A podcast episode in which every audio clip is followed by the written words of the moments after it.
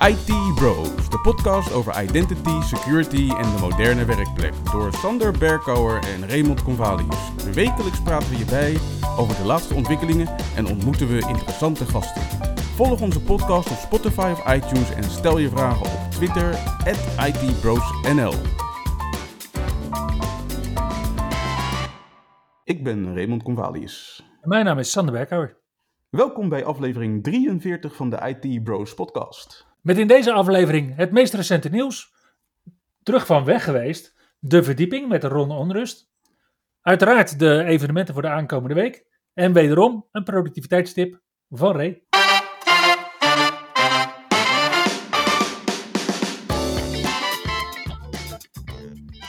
En wat ook natuurlijk een mooi feitje is voor aan de eettafel als je toch thuis bent, is aan je familie te vertellen dat het toch alweer deze week 30 jaar geleden is dat Windows 1.0 werd uitgebracht. Heb jij daar ooit gebruik van gemaakt? Ik heb van Windows 1.0 nooit gebruik gemaakt. Ik uh, kwam bij Windows 3, uh, 3.11 uh, vooral. Toen er echt netwerken in zat, zeg maar, toen het een grote mensenbesturingssysteem werd. Toen, eh, toen ben ik er wel, heb ik er wel dingen mee gedaan. Volgens mij heb ik ooit, ooit iets gedaan met Windows 2, maar dat is maar heel even geweest. En daarna is inderdaad sinds Windows 3.1 was het voor mij ook dat ik echt met Windows ben gaan werken. Maar goed, voor deze week. Ja, we zijn inmiddels zijn we bij Windows 11. En van Windows 11 was er deze week in ieder geval geen nieuws. Want bij Microsoft vieren ze Thanksgiving. Ja, in de VS ligt alles uh, vier dagen stil. Omdat ze de grote man uh, daarboven inderdaad op hun blote knietjes danken. Voor alles wat ze hebben en houden. Ja, ja, ja. Maar dat wil niet zeggen dat er helemaal geen nieuws was over Windows. Want uh, ja, er was toch deze week wel weer enige consternatie. Met dank aan Abdelhamid Nasseri. Mm -hmm welbekende hacker. Die had uh, een aantal maanden terug toch al een, uh, een stevige lek gevonden in de Windows Installer Service. Daar is een patch voor uitgebracht onder CVE 2021-41379. En nadat die patch is uitgekomen, zei Abdelhamid doodleuk tegen Microsoft: Ja, het is hartstikke leuk die patch, maar hij doet het niet. En, om het te bewijzen bracht hij een, een exploit uit onder de naam installer file takeover. En daarmee word je in no time word je local system op je Windows machine. Ja, en zo, uh, zo gaat het dan. Zo heeft elke medewerker in elke organisatie elke maand toch weer meerdere mogelijkheden om zelf system en dat soort privileges zichzelf toe te kennen. Of nou, dit soort bonuskansen. Ja, en ik begrijp dat Microsoft ook weer bezig is om iets nieuws voor printers te gaan doen. Ja, deze week uh, kwam de, de C-patch uit, zeg maar. Dat Mhm. is de preview patch die allerlei fijne updates biedt aan veel voorkomende issues in Windows en in Windows Server ook. En dus deze patch die afgelopen maandag op 22 november is uitgebracht, die luistert naar KB 5007253 en die patcht dus eigenlijk alle ondersteunende Windows 10 versies. Die fixt een aantal printer issues. Nogal meer dingen ook, maar vooral printer issues. Dat betekent dat als je aan de slag wil als beheerder, om alvast te kijken van, ja, weet je, doen deze updates wat ze zouden moeten doen? Eigenlijk een beetje wat uh, Abdelhamid Nasseri ook doet, weet je wel. Doet deze update wel uh, wat ik denk dat hij doet. Maar dan met je blauwe pet op. Dan kan je natuurlijk die preview update alvast op een aantal hosts installeren. En alvast mee kijken. Nou, mocht jij zelf als IT-pro geen problemen ervaren en andere IT-pro's ook niet, en Microsoft in hun testbeds ook niet, dan komen deze fixes dus in de december monthly cumulative update voor iedereen beschikbaar. Oké, okay, en moet ik dit, dit, dan zien als uh, de finale update ter afsluiting van Print Nightmare, of heeft het daar niks mee te maken? Wat denk je zelf? Print Nightmare, de sequel. Wij gaan het zien. Mocht het trouwens zo zijn dat het inderdaad niet gefixt is, hou dan niet je adem in voor de preview update in de C-week in december. Want Microsoft heeft al wel aangekondigd dat er in die week geen preview patch komt. Oké. Okay. Nog meer vakantie voor de mensen van Microsoft. Ander nieuws van Microsoft gaat over de Mac. En wel, er komt een nieuwe OneDrive-versie aan die geoptimaliseerd is voor de Mac M1. En voor Windows ARM. Zijn ze ook bezig? Klopt. Maar in december hebben ze de beta aangekondigd voor de Mac M1. Komt die dan ook uit voor Windows ARM? Nee, daar hebben ze geen, uh, geen concrete datum voor genoemd. Oké, okay, dus in december krijg je in ieder geval de beta voor de Mac M1. En daar zit ook ondersteuning in voor Known Folder Move op Mac. Dus ook daarin gaat de Mac helemaal mee uh, met de vaart der volkeren. En als de testen allemaal slagen, dan is het de bedoeling dat per eind januari deze uh, nieuwe OneDrive-versie voor iedereen beschikbaar komt met een Mac M1. Uh, even voor de duidelijkheid, dan heb je het over januari 2022, toch? Yes. Ja, ik heb nu ook een aantal projectleiders die het inderdaad ook over januari hebben. Maar die zeggen er dan ook geen jaartal bij. En ik vermoed dan toch dat ze het over 2023 hebben in sommige gevallen. Maar over twee maandjes zou het dus al zo kunnen zijn dat je je OneDrive kunt gebruiken op je Mac met M1, M1 Pro en M1 Max processor. Absoluut. Misschien ook wel om te vieren dat Max wereldkampioen is. Hmm. We gaan het zien. We gaan het zien. Wat we niet meer gaan zien, op het uh, RGD-platform in ieder geval, is TLS 1.0 en TLS 1.1. Want Microsoft heeft aangegeven dat per 21 januari 2022 de ondersteuning stopt voor deze achterhaalde versleutelingsmechanismes. En daarmee komt een eind niet alleen aan TLS 1.0 en 1.1, maar ook aan SSL 3 en allerlei uh, voorliggende zwakke versleutelingsmechanismes. En Azure AD praat vanaf dat moment minimaal TLS 1.2. En het is ook nog makkelijk uit te zoeken of je daar last van gaat hebben, want in je Azure AD sign-in logs kan je heel eenvoudig terugvinden of je nog applicaties hebt of clients hebt die nog gebruik maken van oudere versies van TLS. En mocht je al zo hip zijn dat je je Azure AD sign-in logs naar een Azure Log Analytics workspace of misschien zelfs wel naar Azure Sentinel streamt, dan kun je ook daar met een vrij gemakkelijke KQL query achterhalen welke apparaten nog TLS 1.0 en TLS 1.1 gebruiken, omdat ze op zo'n manier zijn ingesteld, of omdat ze de nieuwere versies gewoon niet ondersteunen. Ja, eigenlijk, eigenlijk wilde je dat dan nu al weten, hè? want dan kan je tenminste op Black Friday nog uh, even nieuwe inkopen op een laag budget. Ik heb die KQL-queries nog even geprobeerd en ik moet zeggen, het is echt makkelijk. Dus, uh, zeker aan te raden. Ja, dat, het maakt het zoveel makkelijker dan on-prem. Weet je, als je in, in Active Directory dingen wilt gaan doen met door al je logs van al je domeincontrollers heen, dan ben je echt wel even bezig. En hier kun je het in één klap er gewoon heen, uh, heen doen. Mocht je daar zoiets hebben van, nou dat wil ik ook, dan kun je natuurlijk altijd nog de monitoring agent op je domeincontrollers installeren en ook hun logs naar Azure Log Analytics laten versturen. -hmm. Volgens mij hadden ze dat trouwens ook moeten doen bij GoDaddy. -hmm. Bij GoDaddy uh, zijn ze weer eens, nou weer eens, ja, ze zijn weer eens gehackt. Het was alweer de derde hack sinds 2018 en deze was niet klein. Ze hebben, de hackers hebben de gegevens van 1,2 miljoen gebruikers van de managed WordPress service van GoDaddy buitgemaakt. Okay, en daarbij hebben ze uh, mailadressen, klantnummers, de initiële admin credentials voor hun WordPress site buitgemaakt, SFTP database usernames en passwords buitgemaakt en ook nog de SSL private keys van die klanten van GoDaddy. Ja, maar meer heb je niet nodig toch om aan te melden. Nee, precies. En dan was het ook nog zo dat ze al een maand binnen waren bij GoDaddy voordat ze ontdekt werden. Oké, okay, maar ik vind het wel getuigen van een grote mate van betrouwbaarheid. Want als dit inderdaad de derde hack is sinds 2018, dan weet je eigenlijk dat dit dus jaarlijks gebeurt. Ja, nou ja, goed, dat was ook mijn reden om, uh, om ooit weg te gaan bij GoDaddy. Zeker voor de hosting van mijn WordPress-sites. Ja. nou, zoek jij nog een betrouwbare host in België? Zoek dan niet verder, want Microsoft gaat drie Azure datacenters bouwen rondom Brussel. En ik zeg rondom, maar Microsoft zegt specifiek in een driehoek in de Brussel-omgeving. Nice. In de omgeving van Brussel. Dit is uh, onderdeel van het Digital Ambition Plan, waarbij Ambition dan met BE in plaats van met BI wordt geschreven. Ook niet te verwarren met de Blonde Ambition Tour. Dat was ook iets anders.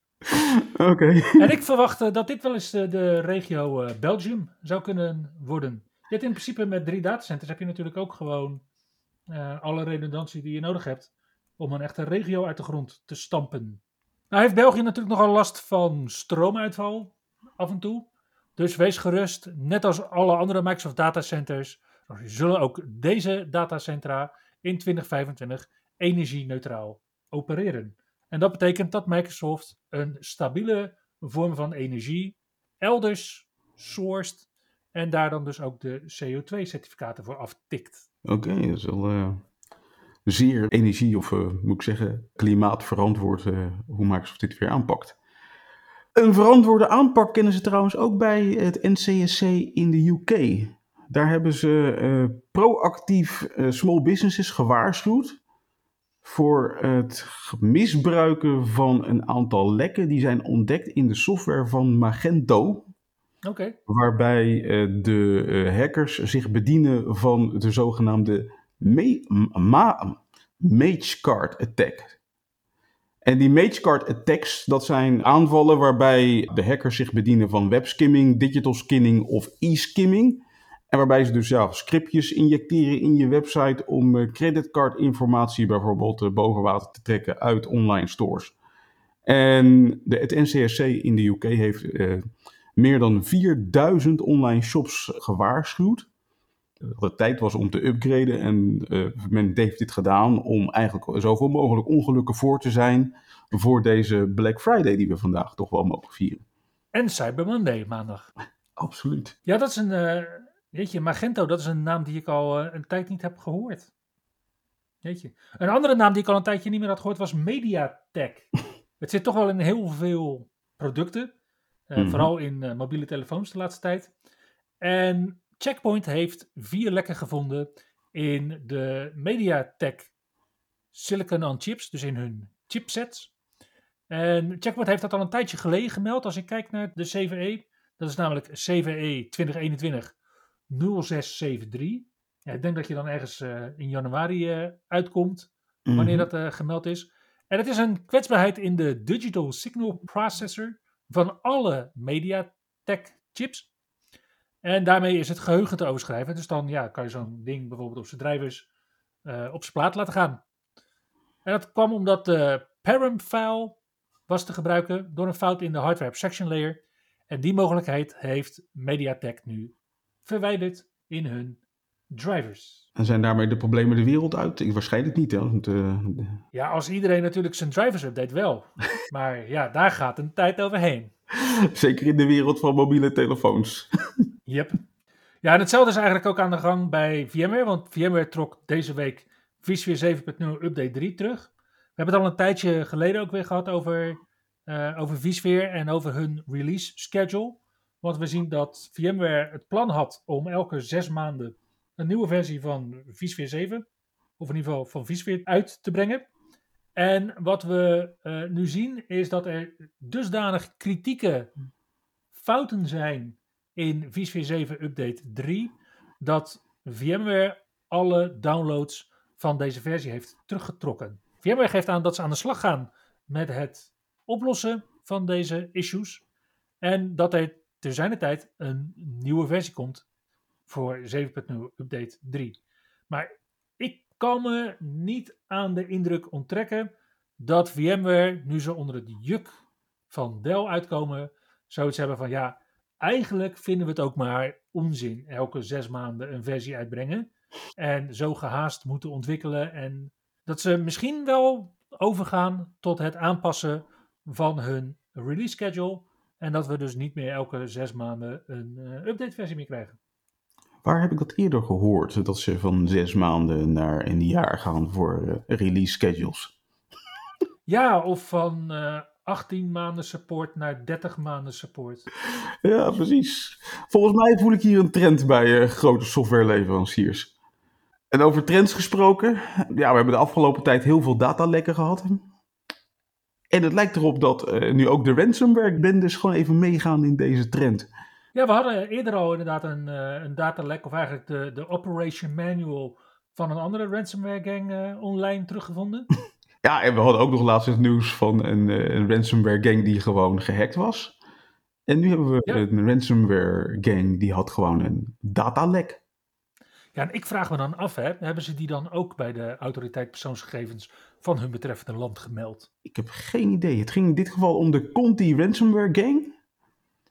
En daar heeft een Zwitsers beveiligingsbedrijf het IP-adres achterhaald van de betaal- en backup server. En die hebben een maand lang toegang gehad. En ze hebben nog geprobeerd te achterhalen wie erachter zaten, maar uh, dat is niet gelukt, want alle gebruikers maakten gebruik van de Tor-browser om hun uh, spulletjes te benaderen op die betaalserver. En toen ze uiteindelijk erachter kwamen dat hun server uh, ja, gemonitord werd of gehackt was, in ieder geval dat er iets niet helemaal goed ging met hun data, had, had de Conti ransomware gang heel snel in een kwestie van een paar dagen een paar nieuwe servers opgetuigd om afscheid te nemen van deze uh, overgenomen betaal- en backup servers. Ja, en ik vraag me dan af, hè, kijk, dit soort lui lopen uiteindelijk altijd tegen de lamp. En dan krijgen ze een boete of gevangenisstraf. -huh. Maar zouden ze dan ook nog die aanvullende boete krijgen voor het datalek, voor het niet juist bewaren van de persoonsgegevens van hun klanten? Nou ja, dat kan een deel van je omzet zijn, toch? Precies. Hey Ray, ik kreeg van de week de vraag waarom wij toch telkens die CVE-nummers opdreunen. Ja. Ja, ik vind dat belangrijk, omdat het hele goede zoektermen zijn, waardoor jullie weer inderdaad terug kunnen relateren naar waar wij het over hebben gehad. Het is een eenduidige manier om het over kwetsbaarheden te hebben. Maar er zijn ook heel veel hulpmiddelen die we kunnen gebruiken als we inderdaad die CVE-nummers kennen, of juist om bepaalde CVE-nummers in de gaten te houden. En deze week zagen we een nieuw initiatief. Het heet cvetrends.com. En wat je daar kunt gebruiken is dat je in een heel snel overzicht de uh, vijf grootste kwetsbaarheden ziet. En als ik dan zeg grootste kwetsbaarheden, dan bedoel ik misschien niet eens zozeer qua kritiekheid, maar meer als hoe vaak er op Twitter over wordt gebabbeld en hoe vaak die gegevens op de NIST-website worden opgevraagd. Het is eigenlijk een soort van uh, trending score op Twitter van CVE vulnerabilities. Ja, ik vind het een heel fijn hulpmiddel, omdat het me inderdaad vertelt van oké, okay, weet je, omdat het mij vertelt, kijk, dit is wat er aan de hand is, in een, echt in een oogopslag. Maar ja, weet je, zou het dan ook nu zo zijn dat bijvoorbeeld zo'n Abdel Hamid Nasseri inderdaad heel erg hard op Twitter gaat lopen blaten, dat hij ook in de CVE-trends weer hoger komt? Ja, zal ik je vertellen, hij staat er gewoon al in. Ja, natuurlijk, maar dit wordt natuurlijk ook weer te gamen voor dat soort jongens die inderdaad ja. hun kwetsbaarheid de meest toffe kwetsbaarheid vinden sinds gesneden brood. Daar zal cvetrends.com dan wel weer iets voor vinden om dat tegen te gaan.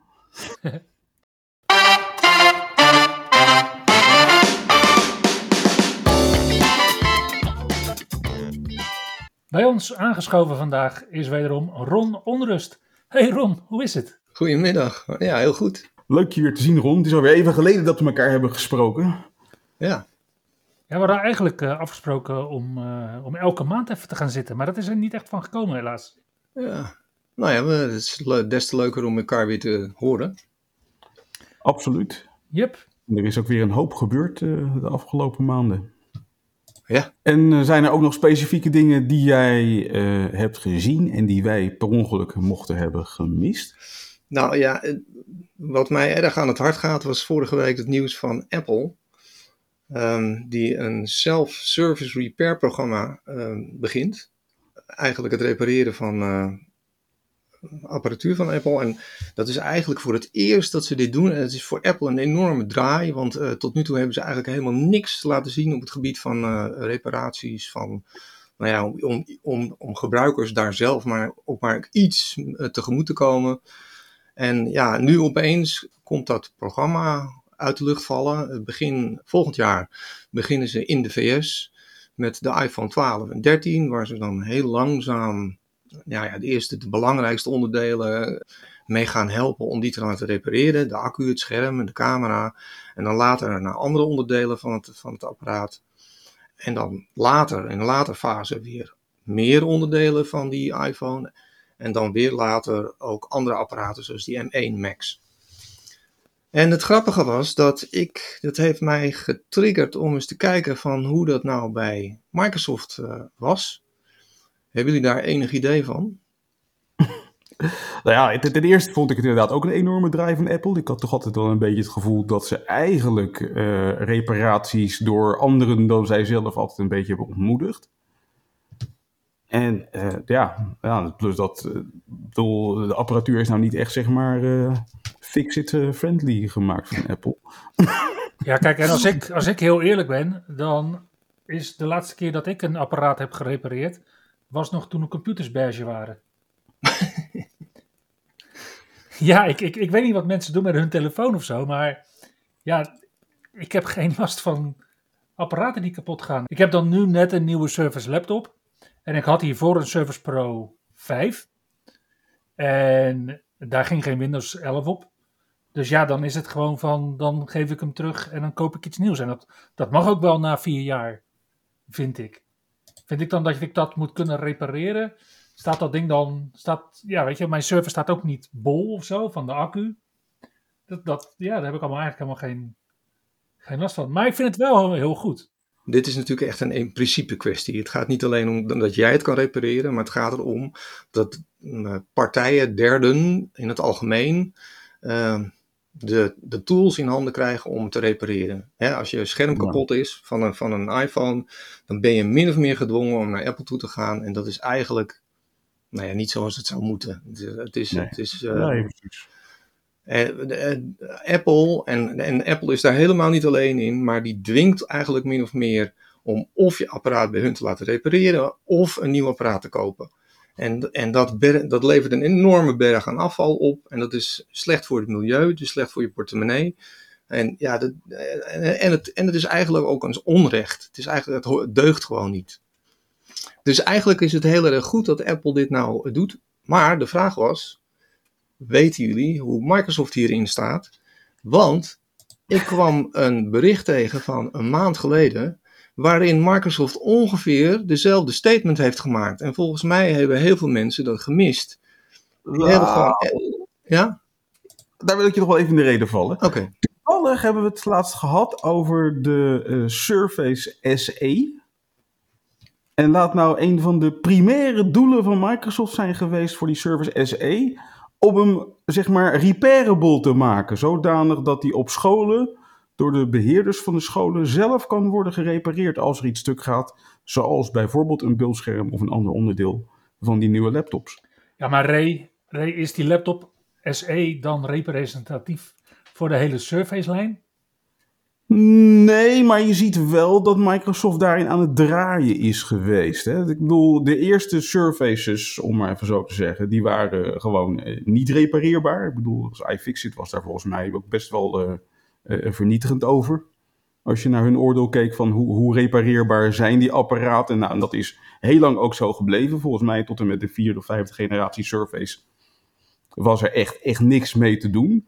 En onder andere, nou goed, ik heb nu zelf zo een Surface Laptop 4. En volgens mij is het grootste verschil tussen de Surface Laptop 3 en de Surface Laptop 4... dat je die Surface Laptop 4 wel weer gewoon kan openschroeven.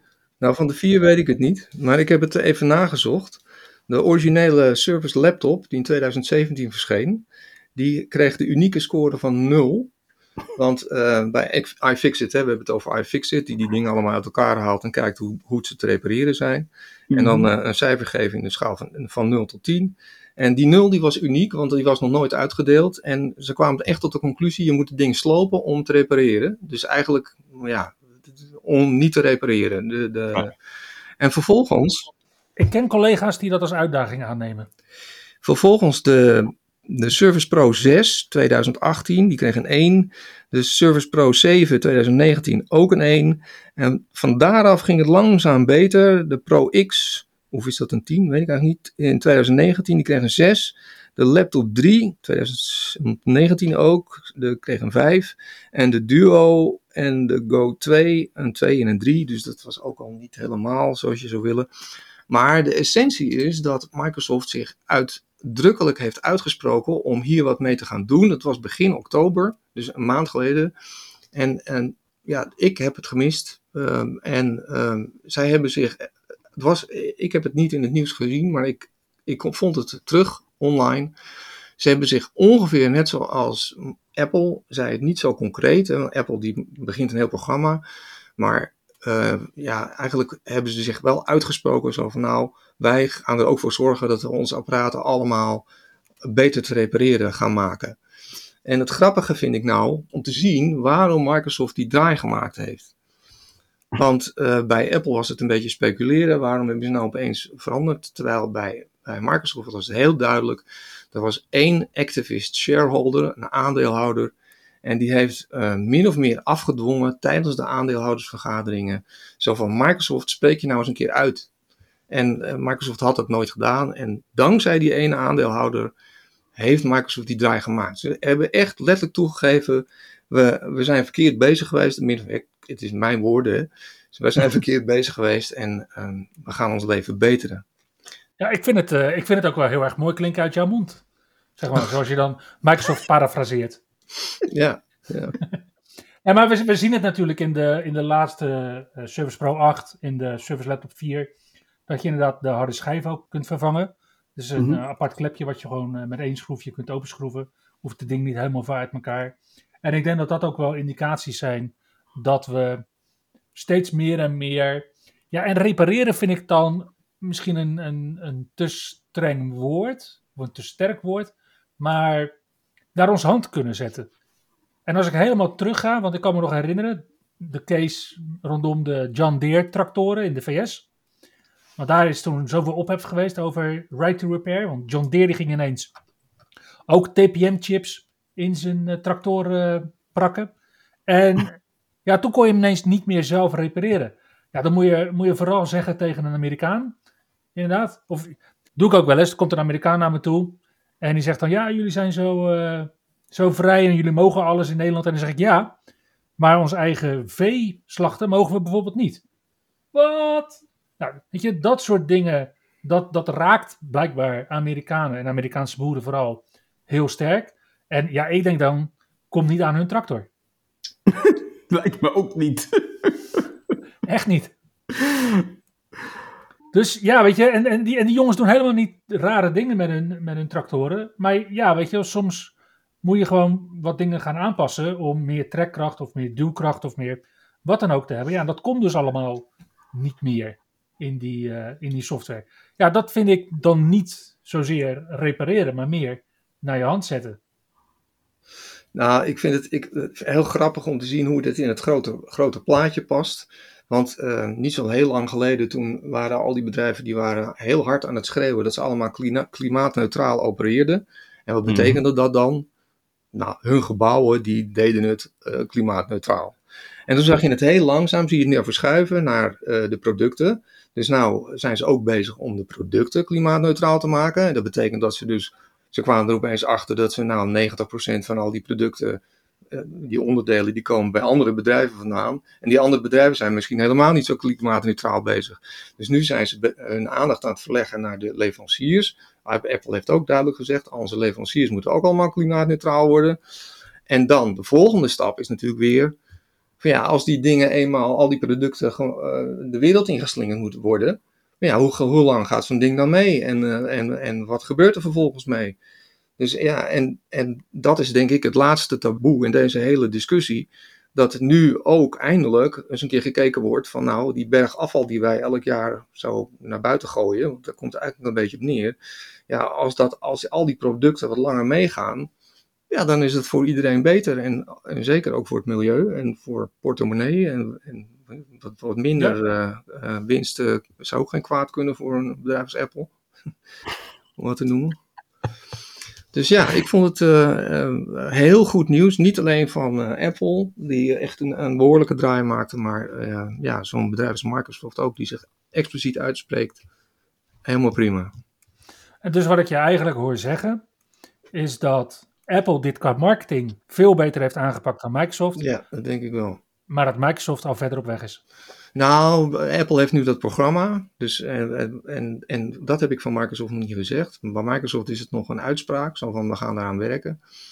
En Apple heeft nu echt concrete stappen gezegd. Die hebben binnen 2022 gaan wij onderdelen leveren en, uh, en uh, reparatiehandleidingen enzovoort. Wat we overigens nog niks wil zeggen over de manier waarop zo'n apparaat in elkaar ge, ge, gefrot zit. Want als ze veel lijm gebruiken, nou ja, dan kan je nog steeds heel moeilijk zo'n apparaat uh, repareren. Mhm. Dus ja, ik verwacht dat ook wel daar inspanningen in zullen worden geleverd door Microsoft en door Apple. En eigenlijk deze bedrijven die hebben een soort voorbeeldfunctie voor de hele industrie. Dus eh, ja, dat gaat, gaat Ja. gewoon eh, de goede kant op. Maar Ray, als jouw zoon thuis komt met een rapport waarop hij een 5 heeft, terwijl hij zijn vorige rapport een 1 had, dan zeg je toch ook dat is een verbetering. Eh, nee. Maar nog even terugkomend op, op zeg maar de, de strategieën zeg maar, van Microsoft en, en Apple. Kijk, Apple eh, maakt natuurlijk al jarenlang iPhones die op zich repairable zijn, alleen door Apple zelf. Nu heb ik sterke twijfels over de repairability van de oudere generatie Surfaces. Ik bedoel, iFixit kreeg ze niet uit elkaar. En ik heb het sterke vermoeden dat Microsoft zelf ze ook niet goed uit elkaar krijgt. Namelijk als jouw Surface stuk gaat, dan kan je hem opsturen en dan krijg je een andere Surface teruggestuurd. Je Surface wordt nooit gerepareerd door Microsoft. Dus ik, ik, ik heb daar zo mijn twijfels of dat zeg maar überhaupt gebeurt bij Microsoft tot nu toe, het repareren van die dingen. En eigenlijk hebben ze de draai wel gemaakt, zeg maar, voor zover rep- repairability eh, betreft. Met de introductie van de Surface SE, die er weliswaar nog niet helemaal is. Maar waar- waarvan ze wel hebben gezegd van, nou, we hebben nu een apparaat, dat kan door iedereen worden gerepareerd. En daar gaan we ook bij ondersteunen. Dus je krijgt gewoon handleidingen. Alleen dat apparaat is op dit moment alleen maar, zeg maar geschikt voor de education-markt. Dus we zullen het nog even niet zien zeg maar, voor ons als gewone consument. En eh, ja, als je het mij vraagt, zal de volgende stap zijn de volgende generatie services. Met ook reparatiehandleidingen. Nou, laat ik dan een, een gewetensvraag stellen. Is dan een repareerbaarheidsrapportcijfer, staat het dan gelijk aan een recyclebaarheidsrapportcijfer? Of zou daar nog verschil in kunnen zitten? Daar zit denk ik wel verschil in. Ja, dat denk ik ook. Want Ik denk dat als je een MacBook pakt, m, die natuurlijk eh, voor een groot deel aluminium is, en je gaat dat ding omsmelten, dat je daar toch nog best wel aardig, zeg maar, de ruwe materialen nog uit kunt krijgen. Beter als eh, van een, eh, een heel plastic ding, bijvoorbeeld. Ja, speelt ook mee. Ja, Maar ik denk dat in eerste instantie richt men zich echt op die eh, repareerbaarheid. En ik denk dat daarna de re- recycling ook wel een rol gaat spelen. Ja, Oké Ron, dankjewel voor deze eh, ja, toch wel hele interessante verhandeling. En ik ben eh, wel benieuwd eh, hoe, hoe dit zich verder gaat ontwikkelen in, eh, in hardwareland. En of de, de, de andere partijen dit eh, van, van Apple en Microsoft gaan overnemen. Dit streven om eh, repareerbaar te worden. en of we binnenkort rapportcijfers zien van producten van beide leveranciers, die bijvoorbeeld een 8 of een 9 scoren. Dat zou mooi zijn. ja. Ja, dat is in ieder geval wel het rapportcijfer wat ik mijn, eh, mijn service laptop zou geven op dit moment. Oké Ron, dankjewel. ja graag gedaan. En eh, wellicht, eh, nou ja, Volgende keer. tot volgende maand zeg ik gewoon. Tot volgende keer, Ron. Dank je. Hoi.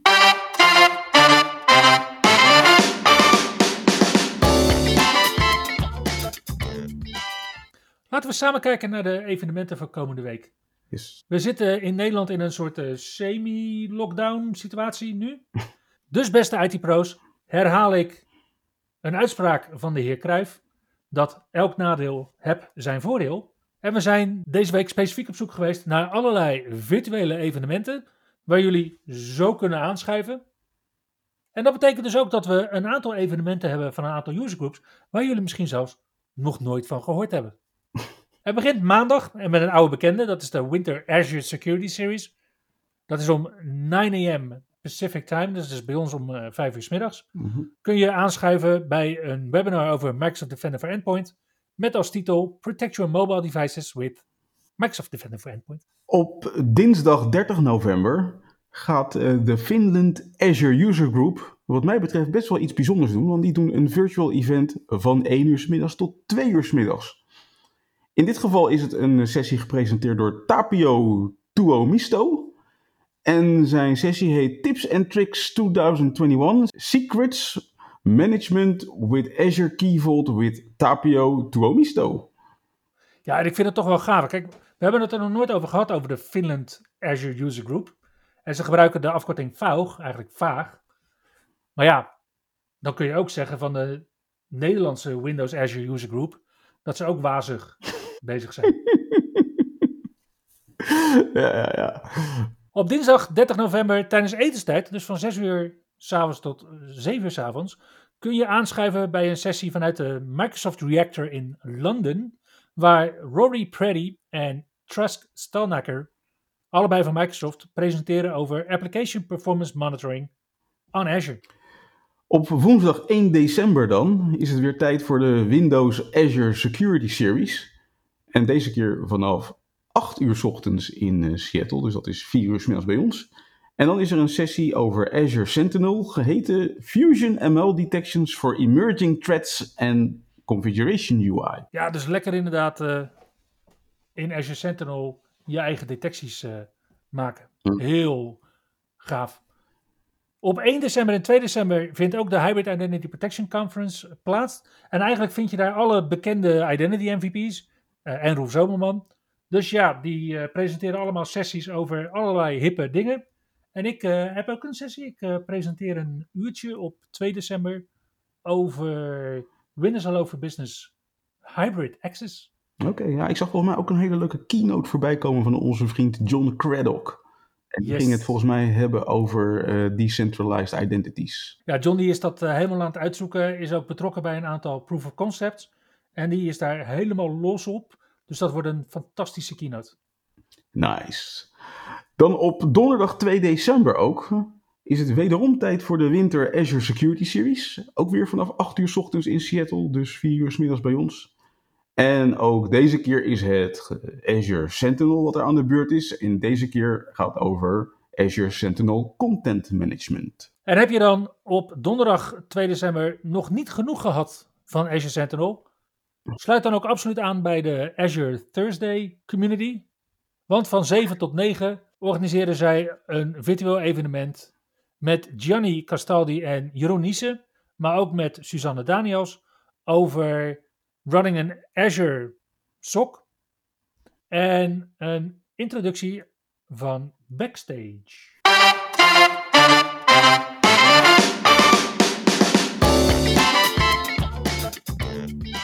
Hey Ray, wat is de productiviteitstip van deze week?